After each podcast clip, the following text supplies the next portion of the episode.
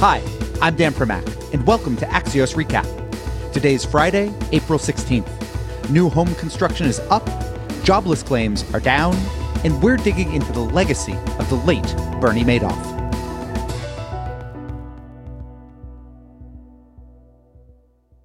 Bernie Madoff died on Wednesday in a federal prison hospital in North Carolina at the age of 82. He'd been suffering from severe kidney disease and passed away 11 years into a 150 year sentence for running the largest Ponzi scheme in U.S. history. In fact, it was so big, so brazen, that it might have even made Charles Ponzi blush. For those not familiar with the story, Madoff at one point really was a successful, legitimate Wall Streeter, in part by being an early adopter of technologies that would come to dominate securities trading. And that success helped Madoff quietly secure billions of dollars in investments, some from institutions like charities and hedge funds and pension plans, some from families and individuals. But the big secret, kept even from Madoff's sons who worked at his firm, was that Madoff at some point stopped actually investing. Instead, he paid returns to existing investors out of deposits from new ones. And when the market began cratering in 2008 and clients pulled out their money, the whole thing collapsed quickly and devastatingly for Madoff clients, two of whom soon after took their own lives. If you're already familiar with the story, it may be because you read a book called Wizard of Lies by Diana B. Henriques, or saw the HBO film version starring Robert De Niro and Michelle Pfeiffer. So we want to talk to Diana Henriques about why Madoff mattered, what changed as a result of his scheme, and if she thinks there's another Bernie out there now. We're joined now by Diana B. Henriques. Let's start kind of big picture here. Even for those who maybe followed the Madoff saga, what's the simplest, easiest way to understand what Bernie did? Bernie ran a Ponzi scheme, and a Ponzi scheme is one of the simplest fraud crimes there is. You rob Peter to pay Paul. That's the basic crime. You pay the promised returns to your early investors with cash you've taken in from subsequent investors. There's no actual investing going on at all. It's just a transfer of money encased in a lie about what you're doing. And that's what he did. And he did it for a remarkably long time. Speaking of that remarkably long time, do you remember the first time you either heard of or met Bernie Madoff? I do actually. Uh, I was a writer at Barron's, and uh, Bernie had just pioneered, as he pioneered many Wall Street innovations, the after hours trading of New York Stock Exchange listed stocks. He and two other small uh, wholesale trading houses would pick up trading in these big board stocks the minute the big board closed. And if you're a reporter and news breaks in the Middle East that's going to affect the oil stocks and the stock exchange is closed, who are you going to call? That's when I learned to call Bernie Madoff and find out what their after hours trading was showing about the market, oil stocks, particular sectors. And that's when I got to know Bernie. This will sound very strange to some of your listeners. Yes, there was a time when the stock exchange actually closed. As a reporter, the idea of the stock exchange actually closing sounds fantastic. And I, I wish we could go back to that. There's obviously been a lot made in retrospect about how there were warnings, uh, literally warnings given to the SEC about what Madoff was doing. Did you hear any rumblings of problems before he got arrested? I did not. Now, it must be said, I did not cover investment management. I covered market regulation, market structure, and those were areas where Bernie was an important voice. He was one of the people who can legitimately claim to have been one of the founders of NASDAQ. He helped write the rule book for NASDAQ. He helped put NASDAQ back together again after the 1987 crash that produced congressional testimony.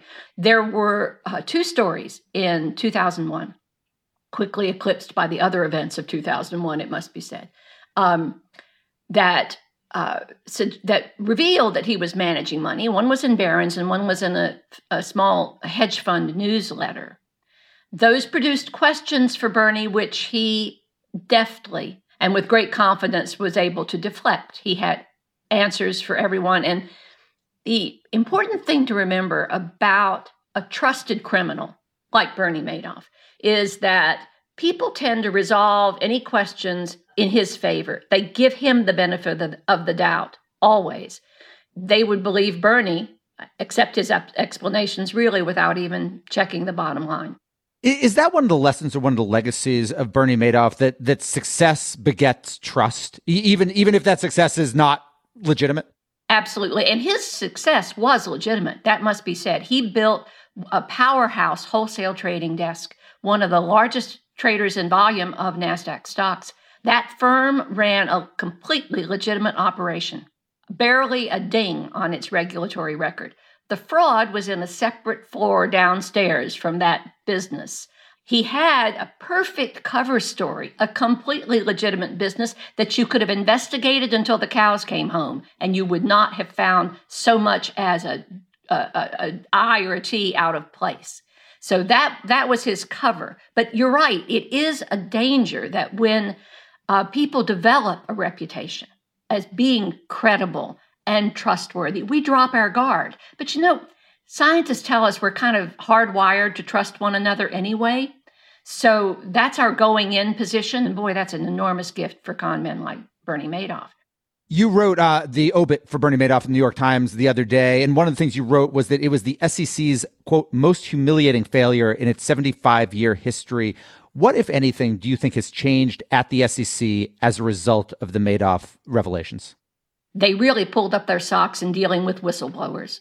They had had a haphazard catch as catch can system. I mean, it was always like whistleblowers were wasting their time, you know. And when it became clear that they had received a few credible reports of doubt about Bernie and had ignored them, they pulled that together into the office of the whistleblower with incentives for people to report fraud that they become aware of. And then initially there was a big surge in budget money for the SEC. In the aftermath of the Madoff scandal and the meltdown in, in 2008, money was surged into the SEC that allowed it to upgrade computer systems, to bring in more computer uh, savvy personnel. And that is still uh, a legacy of their reaction. And Diana, let me ask you the flip side of the SEC. What hasn't changed? What hasn't changed is a commitment to innovative enforcement. One of the big conundrums, really, of the 2008 crisis is the paucity of criminal prosecutions, the failure of financial regulators to bring you know violation of fiduciary duty home to the people who did it not the abstract corporations that did it the banks and the uh, and the investment banks but the people who did it. And to some extent i blame bernie for that and let me tell you why Bernie became the poster child for the betrayals of Wall Street in 2008. I mean, the whole country felt like Wall Street had ripped them off with a reckless indifference to what consequences there were, and everybody was angry at, quote, Wall Street. That was a very amorphous thing. Bernie comes along, and who better captured the idea of reckless criminal indifference to the harm that he did but Bernie Madoff?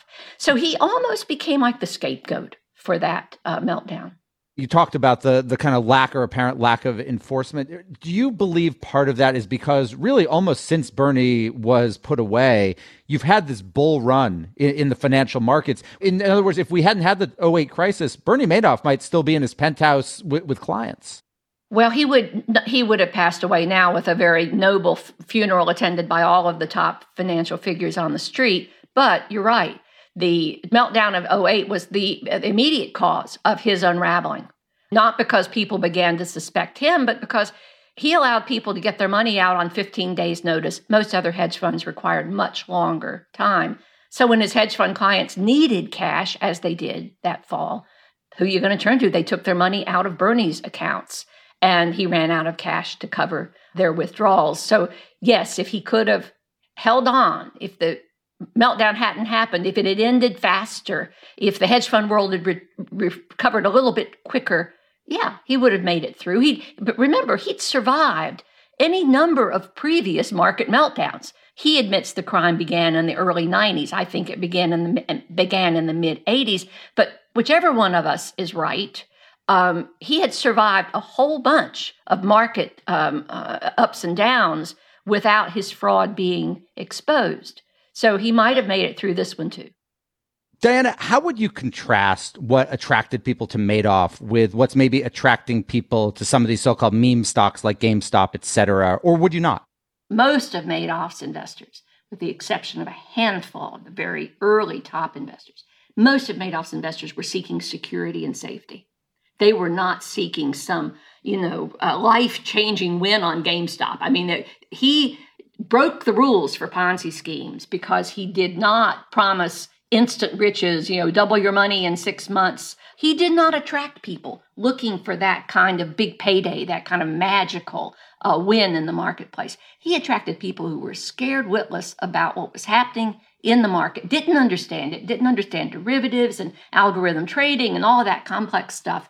And they put all their affairs in Bernie's hands and trusted him. So it's a different kind of uh, investment appeal. The people I worry about are those who think that they're being safe uh, and, and conservative uh, because they're giving their money to this person they trust.